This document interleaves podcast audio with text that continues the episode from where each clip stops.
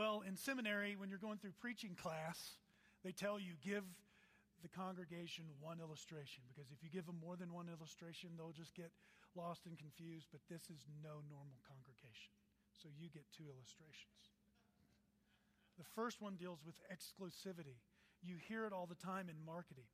This is an exclusive offer. You get it in the me- email. Mister Rumley, this is an exclusive offer for you. You get it in your normal mail. I get this mail. Exclusive offer. And you see, you always check the, the stamp on there. It's mass media. This was not just sent to Mister Rumley. This was sent to Mister Rumley and one million of his friends, but they try to get you. It's exclusive. It's for you. Or, or you, you see it when you go to a concert. In a couple months, we're going to go to a concert. I'm sure some of them are going to have exclusive access. They're going to get backstage passes. And so everybody sees exclusivity. We believe in it, in marketing techniques, uh, but many balk at the idea that God is exclusive. And so we, we take our American materialistic idea of the use of the term and we try to import that on the biblical. And we're going to see that that's not right. And the second illustration would be not just exclusivity, but disregard, to pay no attention and to ignore. And my friends, that is what's happened to our one exclusive God. Now, I was born in nineteen seventy-three. That's a long time ago to some of you. But to some of you, you see me as a kid, because some of you were living in the sixties. Do you remember that? Some of you. Living in the sixties. Because in the sixties, something happened in America. We went public and started to explore what life without God would be. Dylan said, "There's an answer, my friend, and it's blowing in the wind." And so you just grab for whatever truth it is. And I was going to show a video, but I couldn't, because there's a part in it was just inappropriate. Because we go to Woodstock and we just leave everything at home, even our clothes. And so the sixties explored it. The seventies honed it. The psychedelic seventies said, hey, this idea of not following God, doing what I want, getting into drugs, this is pretty cool. And John Travolta nailed it when he was he was dancing. He, he said, well, not only do we hone it, but we can put it into rhythm and rhyme. In the eighties, we felt it a little bit. But in the nineties, we've settled it. We settle on it. There is no such thing as God. There's all types of God. And so we just need to love one another. What what Lennon said then has become reality now. Imagine all the people.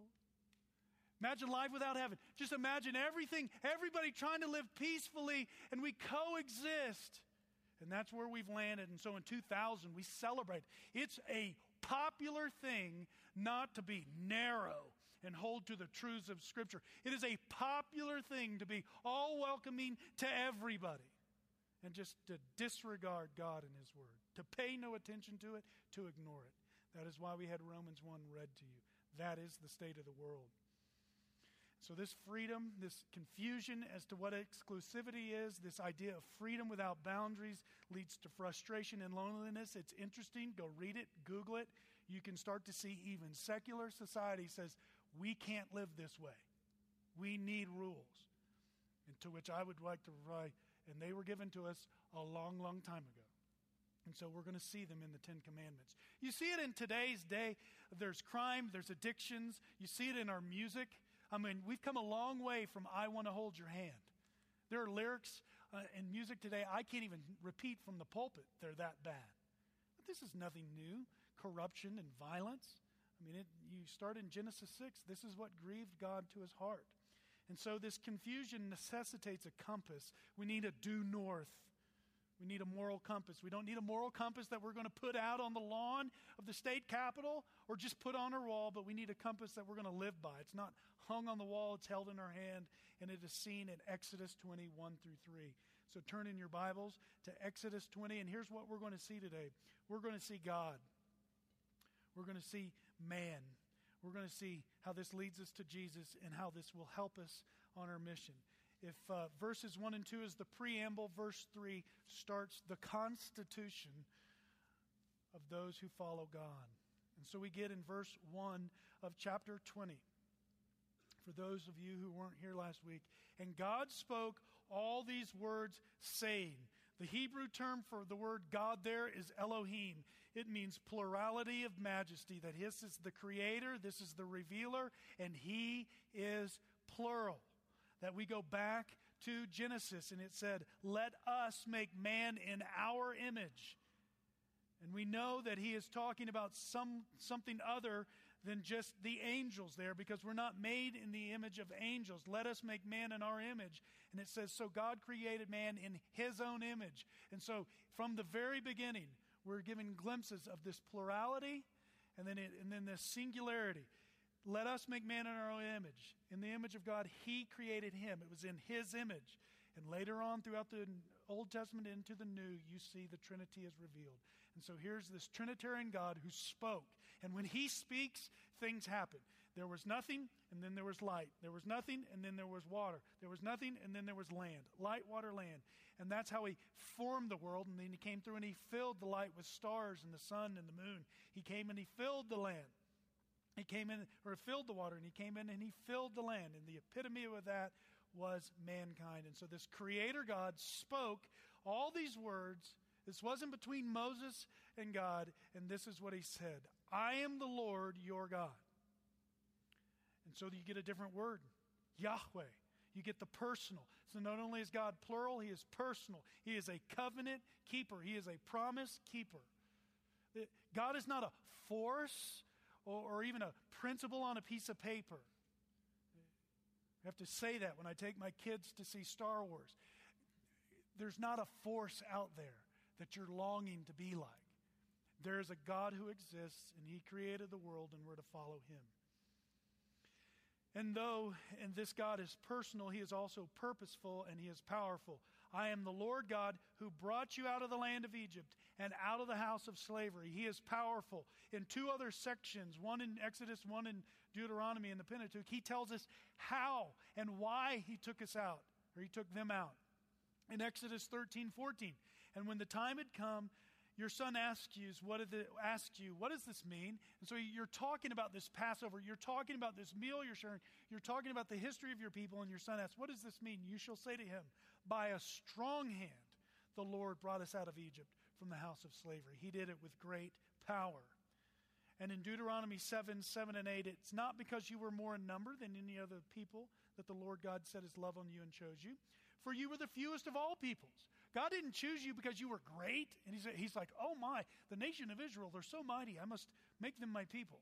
But it was because the Lord loves you and is keeping an oath that he swore to your fathers, that the Lord who brought you out with a mighty hand and redeemed you from the house of slavery, from the hand of Pharaoh, king of Egypt. He is powerful, he is purposeful, and he is passionate about the people he loves. That is the context. You mean to tell me this God who created the world, this God who formed a nation, now he's going to give me the rules of life that set me free? Yes. And here is his first one, through which all the others, if you get this one wrong, you'll get all the others wrong. If you get this one right, chances are you'll get the rest right. And here it is. You shall have no other gods before me. Let's just walk through that. The you here, the Ten Commandments were given to the nation as a whole. This wasn't to the scholars. This was given in strong, simple terms that anyone could understand. You shall have no other gods. No other gods.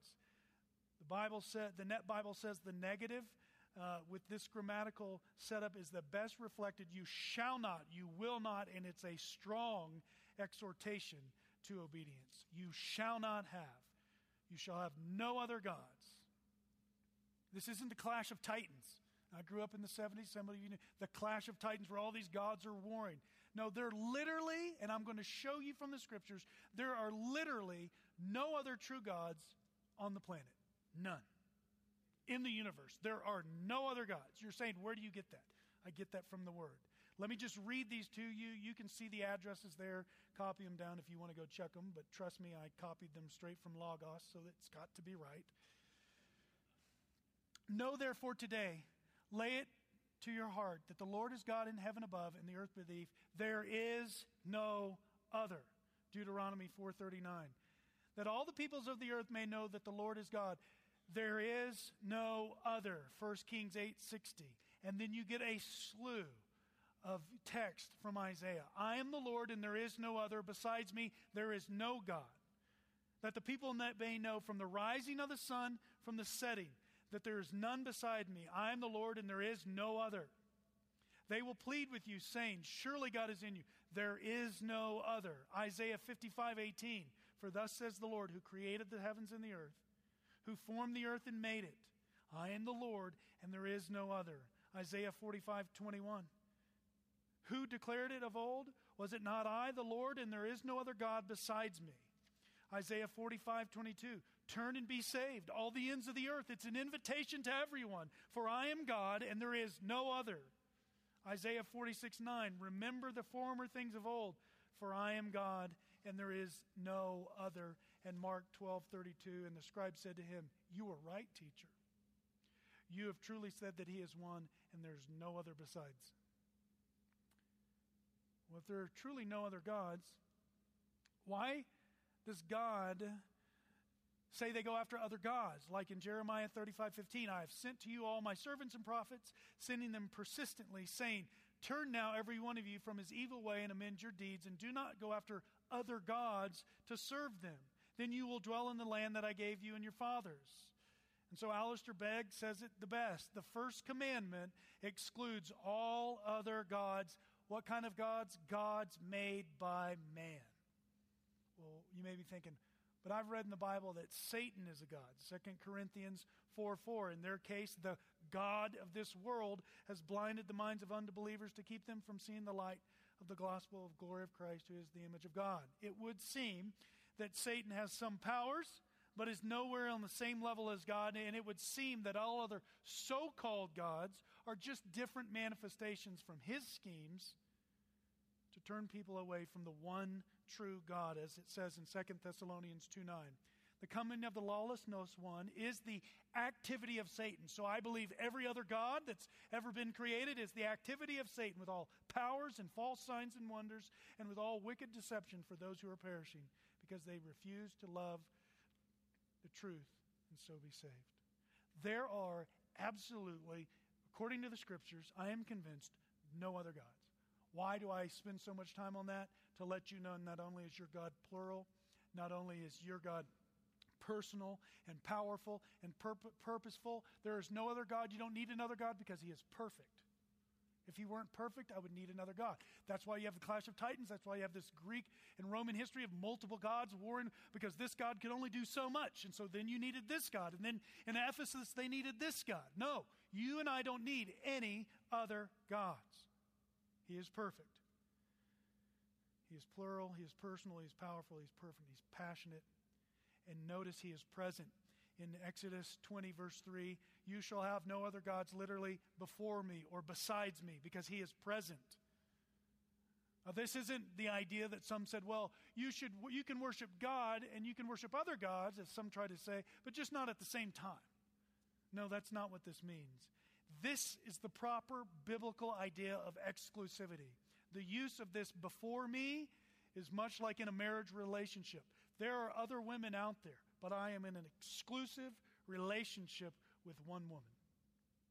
And this is why God gets jealous, as we'll see in verse five later on in this series. This is biblical exclusivity. And those of you who are happily married understand this, that we serve a God who is plural.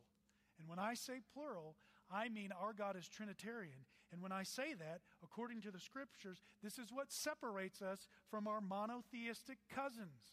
But the God of Islam and the God of the Jews is not the God that we love and serve.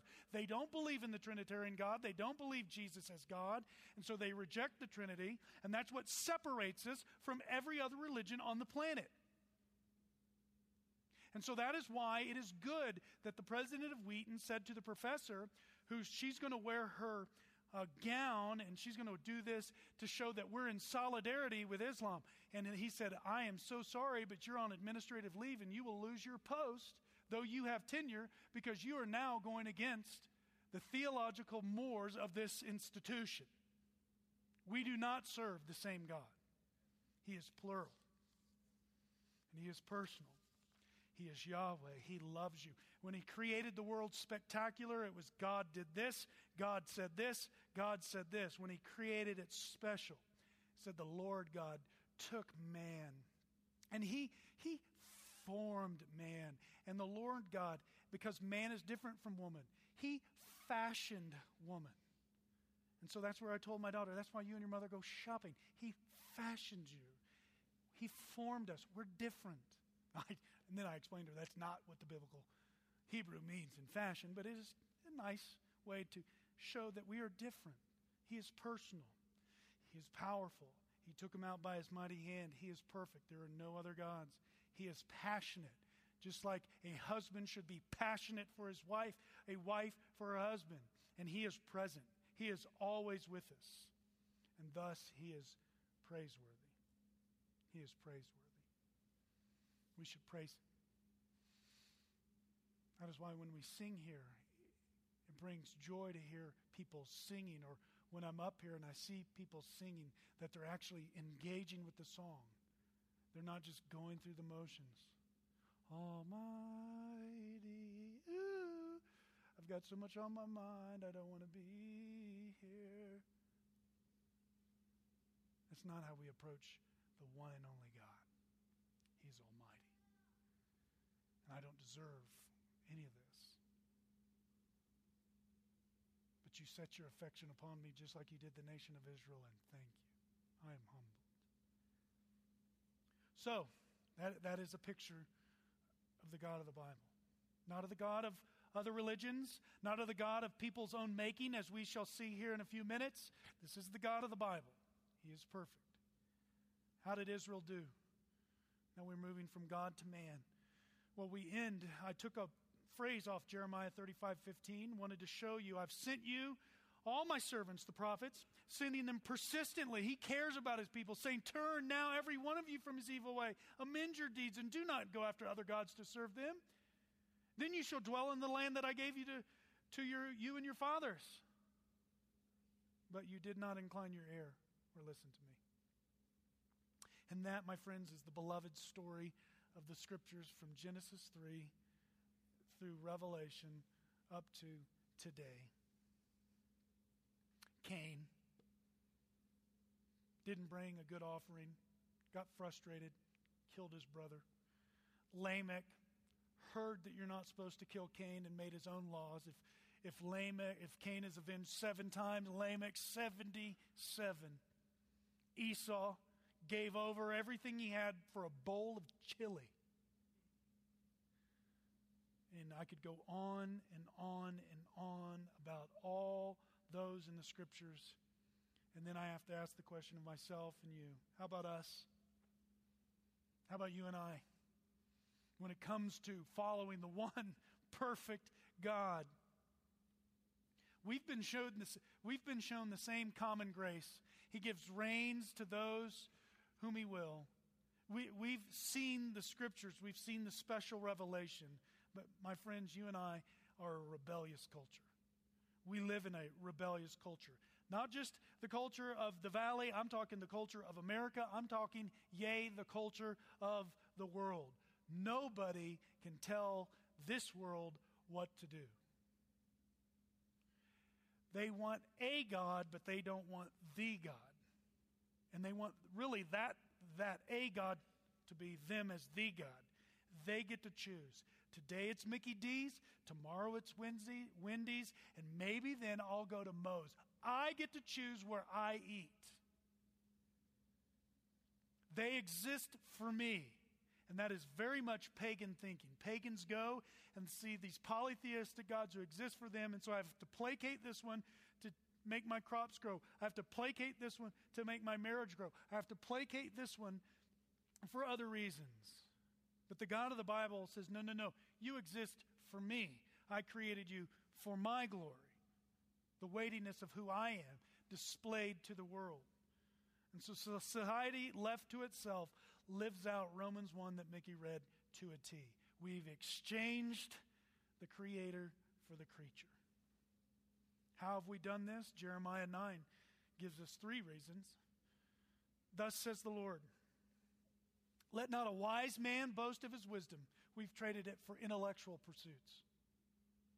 Now, if if I were to come back from some time off and I have a P H D, you would think, oh, he has a P H D. Wow, he's intellectually superior. Let not the mighty man boast of his might, physical. This is what happens across the world. We either try it through intellect or we try it through physical force. Let not the rich man boast of his riches, materialism. But let him who boasts, boast in this, that he understands and he knows me, that I am the Lord who practices steadfast love, justice, and righteousness on, these, on the earth. For in these things I delight, declares the Lord. Would you say that people have gone after other gods in the areas of the intellect, in the areas of the physical, in the areas of the material? Right there. But that's not all. All of those can be summarized in a few other categories. Number one, one of the things we chase after in that we, all of us, if we're not careful, can make God is power. Habakkuk says it like this. He brings them all up with a hook. He drags them out of his net. He gathers them into his dragnet. So he rejoices and is glad. This is talking about a fisherman who gets his fish. And therefore, look in sixteen, he sacrifices to his net. Not the God who created fish or oceans, but he sacrifices to his net. He makes offerings to his dragnet. And for by them he lives in luxury and his food is rich. And you're saying, that's Habakkuk. That's so yesterday. No, that's today. That was just the technology of yesterday. And today we sacrifice tech to technology. It's powerful. Information is powerful. It's literally at our fingertips. We can know, and so we desire to know and demand to know and dedicate ourselves to knowing. Because the more we know, the more powerful we are. Well, the more we can make, which leads to the next one, the more money we can make, the more powerful and the more possessions we can have. No one can serve two masters, for he will either hate the one and love the other. He'll be devoted to one and despise the other. You cannot, and here Matthew, through the power of the Holy Spirit, just made money, as some people do, put it on the equal status as God. You cannot serve God and money. But how many people are driven by money? Because money is powerful, and money will bring you uh, security. Money will bring you can bring you success. Money can bring you pleasure. And so, I would dare say that if we just went out these doors here and we walked across to that neighborhood, just just take that one, and I'm sure you could do the same down there in that yonder land. But if we w- walked right over here, I'm pretty sure, and I may be wrong, but I'm pretty sure if we were to check their, and you can't reveal this because of your banker-client privileges, but if we were to check their bank accounts, they're pretty much leveraged. Probably not a big cash. There's probably a whole lot of debt over there. And over here, and over there. Because we believe the more we have, the more powerful we'll, and that can become like our God. Or here's a big one. Philippians three nineteen. The end is their their end is destruction. Their God is their belly, and they glory in their shame with minds set on earthly things. Their God is their belly, passion and pleasure. Their food, literally, can be a God. Sex can be a God. Addictions of whatever kind can be a God. Whatever makes us feel good. I am firmly convinced that people get addicted because they want to feel good. They're escaping something, and they get addicted because they want to feel good. It takes away the pain. I've been there. I've done that. I've got all the social T-shirts from a fraternity. You have to give those up like five years after you graduate. Been there and done that. My God was my belly, and I wanted to fill it as much as possible. Did it? Has that changed today? I mean, you're, that's Philippians. That's back in A D sixty. Has that changed today? Absolutely not. Whatever makes people feel good. If it feel good, if it feels good, it must be right. And it becomes a god. And here's the big one. It can be people. We can put others up as a god. Galatians one ten. For I am now for am I now seeking the approval of man or of God? Or am I trying to please man? If I were still trying to please man, I would not be a servant of Christ. You either serve Christ or you serve others that become godlike to you because you want their approval. And we can seek it in our wives. We can seek it in our kids. We've raised a generation of people who are entitled. Their self-esteem is crippled if they don't get what they want. We have made little mini-gods out of a future generation. J I Packer says it like this and summarizes all this. Your God is what you love, seek, worship, and allow to control you. Heart loyalty is the soil out of which your life grows. So the question is, what do you love? What do you love? And how do we know what we love? What do you dream about? What do you daydream about? A W Tozer says, what, whatever your mind goes to, that's your God. Does it go to exercise? Does it go to the God of the Scriptures? Does it go to, I don't know what I'm going to do with my finances? Perhaps then money is your God. I don't know what I'm going to do with this relationship. Perhaps people are your God. Another question to ask is, who, who's in charge of your life? Who's in charge of you? Who's in charge of me?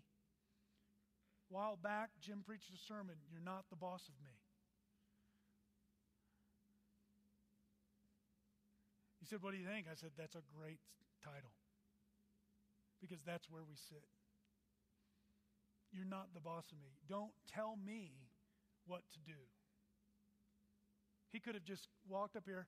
Hey, I'm teaching a sermon called, preaching a sermon called, "You're Not the Boss of Me." Read Exodus twenty, verse three, thrown the mic down, and walked out.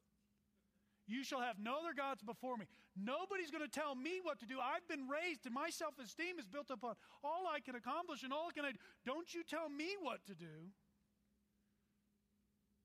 No, no, God is not only in charge of your Sundays, that is who you worship.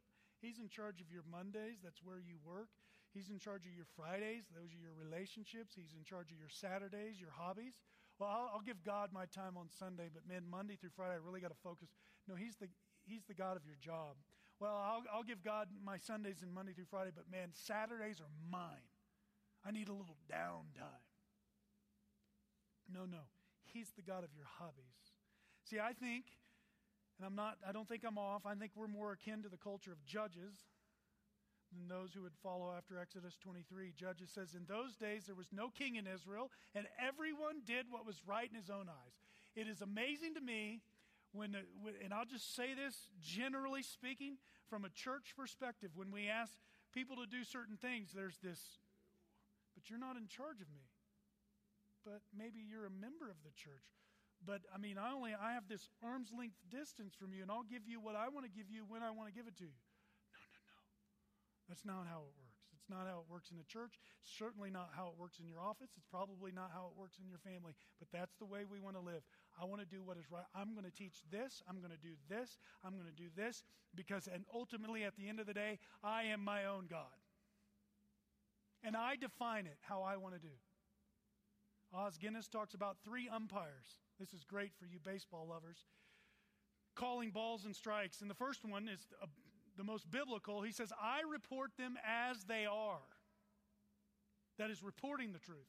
The second one says, well, I call them as I see them. You know, my experience dictates this. And then there's the other one that says, you know what? They aren't even balls and strikes until I create them. And that is exactly what we've done. And if you think I'm just throwing in a cute illustration to buy time, think about it this way. We have now gone in our country and we've redefined marriage.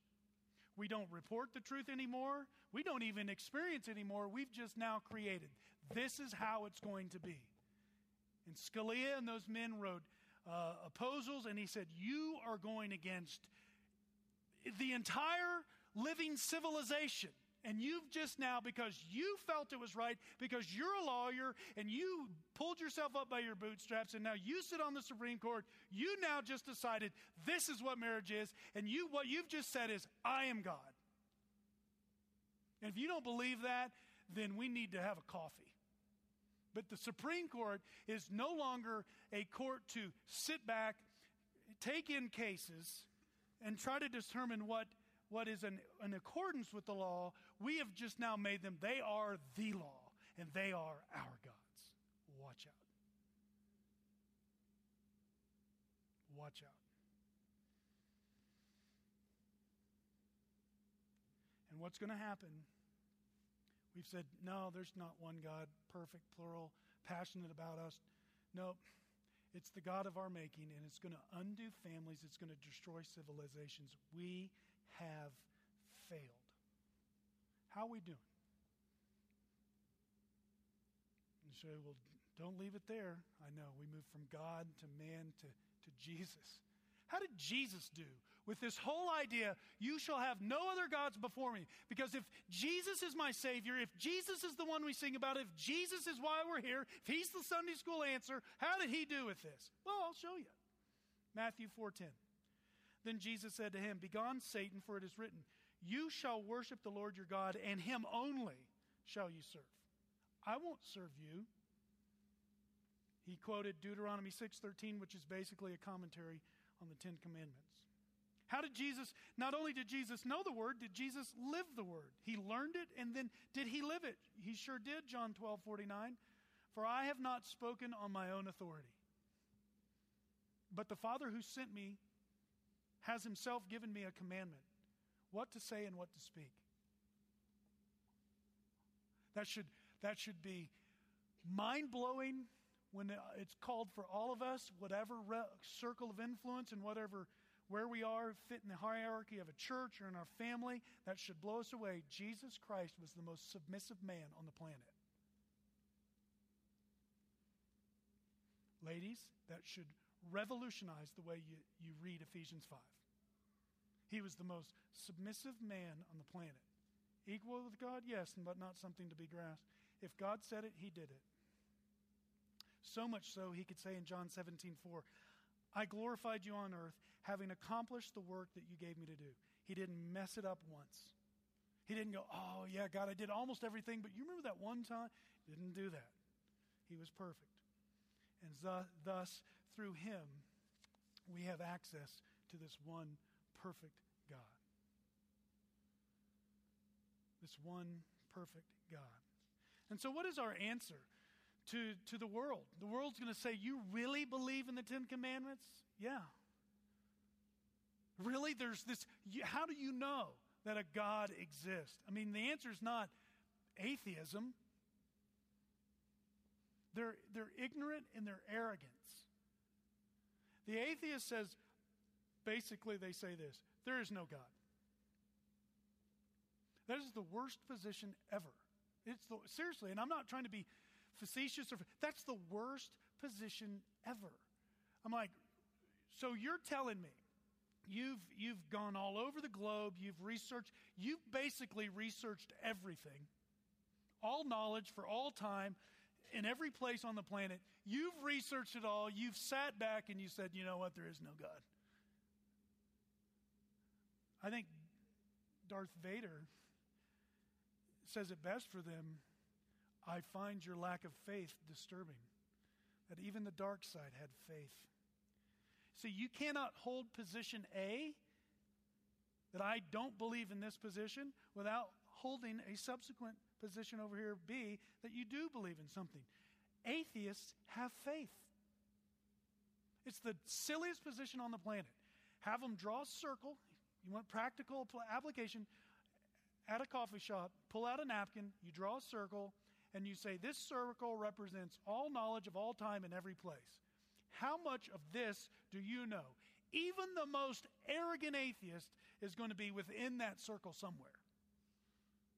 And say, could it be, Mister Atheist, that you, um, in that in that space, however much between the outside circle of all knowledge for all, all time and all places, could there be somewhere in that space that maybe you haven't figured out the answer?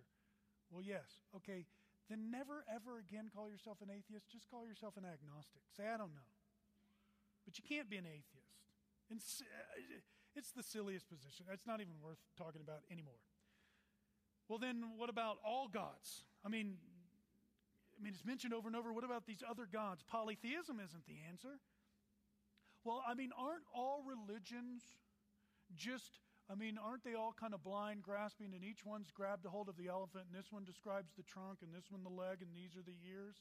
That, too, is a silly position, because what it necessitates is you've just sat back and said you can see the whole picture. One One cannot claim that all religions lead to the same God unless you get up above all religions and you see them all equally, and nobody can do that. Nobody's in a position to see it all. And so here's where that leads us.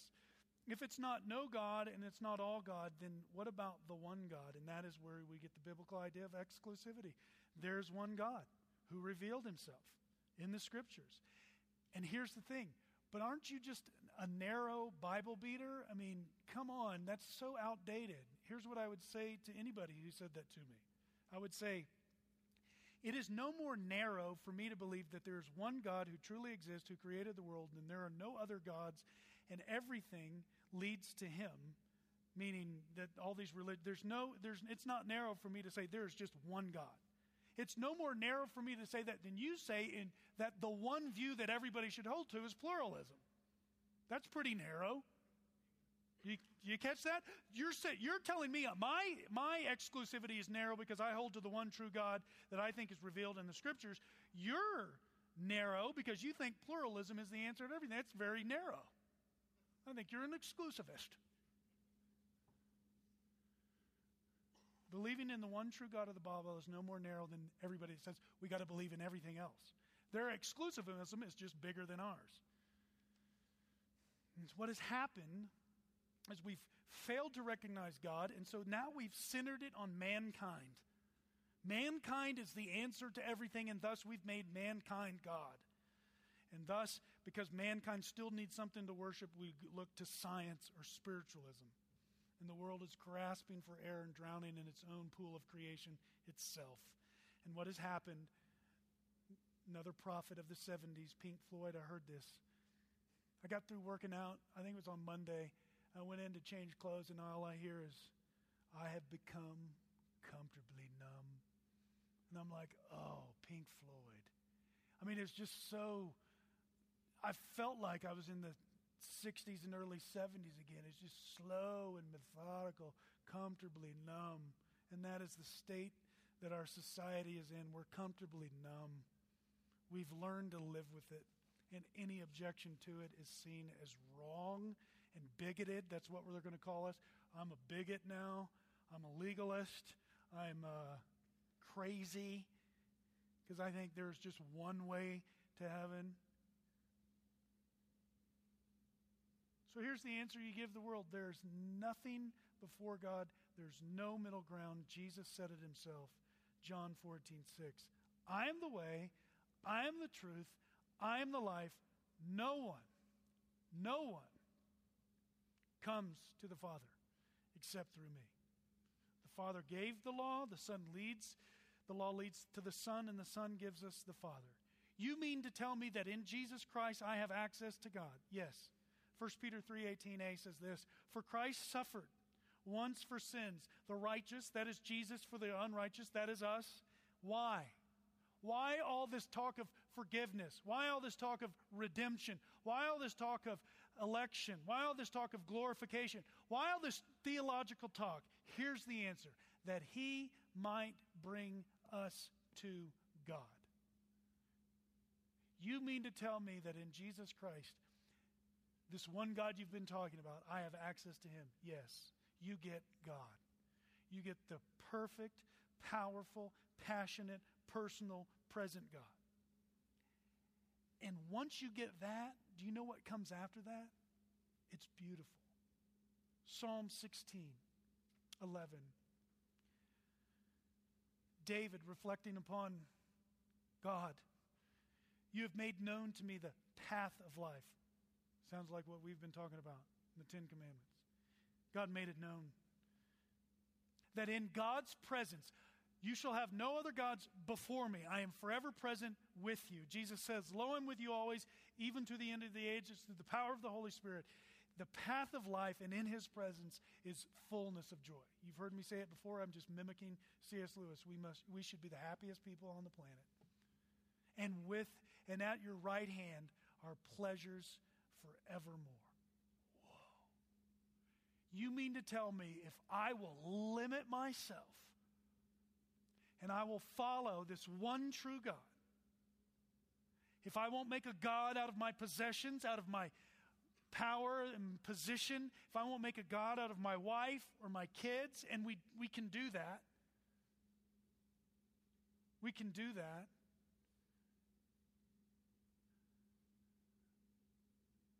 I think it was C S Lewis that said, Lord,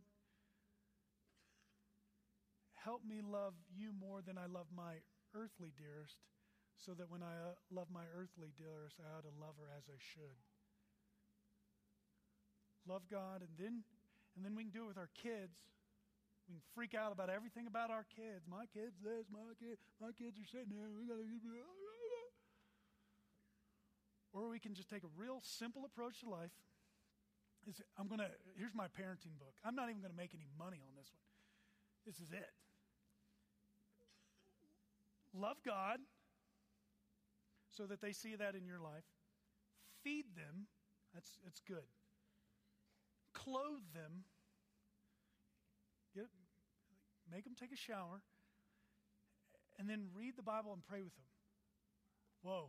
So send your money, checks, just make them payable to Judd Romney. It's just, it's amazing. So you mean to tell me I'm just to model it in my own life, take good care of them, and then just teach them God's ways from the scripture? Yeah.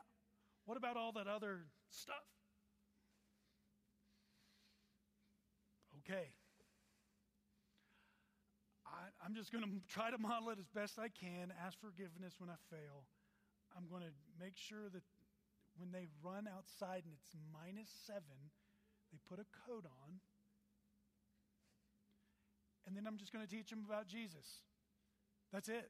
I'm not going to get caught up into, should I do this, that, and the other, and, you know, which which educations. I don't care. I don't care. They need to know this. They need to know their daddy and mommy love them, love God, love them, and teach them the word. That's it. But we make gods out of them. We don't make gods out of pleasure, and we escape. Things get tough in our life, and, and this is what happens. I'm just going to head to wherever, just have a beer. And then I'm just going to go there again and have two beers. And the next thing you know, my whole life is just consumed with alcohol. It happens. Or I, I'm not I'm not going to be that obvious about it. I'm just going to go home and I'm going to escape. When the wife's asleep, I'm just going to get on the computer. I'm just going to click it just once. Then I'm going to click it twice. And all of a sudden, the beautiful person God's given us, and we, we've created this little world. As Lewis said, we have our own imaginary harems, and we go after that, and we after this God of pleasure. Or I'm just going to go read fantasy novels, every shade of gray or whatever that is, or fantasy novels about the man that I wish somebody would be, and just live in this fantasy land. It happens. And we've created a world of polytheistic, false gods that don't satisfy. But if we would, we, it's been made known to us. It's the path of life. It's been made known to us. And and with God's presence, there's a fullness of joy, and, and at his right hand are pleasures forevermore. You heard me say last week that we're calling these the disciplines of grace, right? The rules that we hold up that set us free. I just want to add, add to it. Based on that scripture, the, these are, the Ten Commandments are the disciplines of grace on the path of life. If you want to truly live, it starts by confessing, God, I have put other things in front of you. And it starts with me doing that. I I, I can do that. I.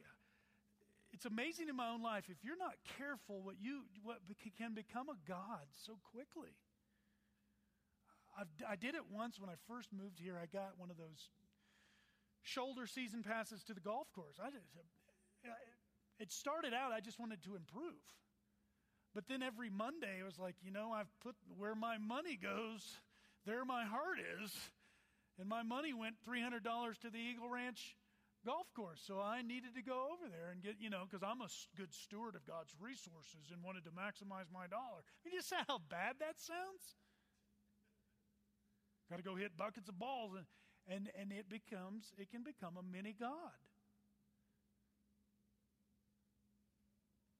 Or you, you can become so obsessed with fitness, like, oh, I missed a workout. So you probably, my goal, my main goal in telling people at the gym, you need to rest more. People are like, I got to work out eighteen times a week. Why? Just work out three and go home and rest. Or we get so caught up into fitness and what we eat is like, I can't have that piece of bread with that yummy butter. I mean, uh, eat it. Have a cookie. Just one, but you don't have to have like thirty. Because then that can, it just, we can, it can go back and forth. Well, my God is super fitness. No, now my God is Cookie Monster. It's just weird. We just follow the one true God and, and just let all this other stuff go. Father, thank you for the disciplines of grace on the path of life. Thank you. You didn't leave us without direction. You don't save us and say, figure it out. You say, number one, trust me, follow me, give yourself completely to me. And so, Lord, I would ask in my own life, in the life of my wife and children, in the life of everybody here, I would ask that we would put you first. And where we haven't put you first, that we would get with our spouse or with an accountability partner, with an elder, and just confess. And that we would see in confession the mercy comes and the grace comes. That we, we would see your love poured out on us because we're getting right with you. There's only one of you, and you are wonderful, and you are great, and you are perfect, and you love us. Might we see that clearly and live in a manner worthy of that good news? I pray these things in Christ's name. Amen.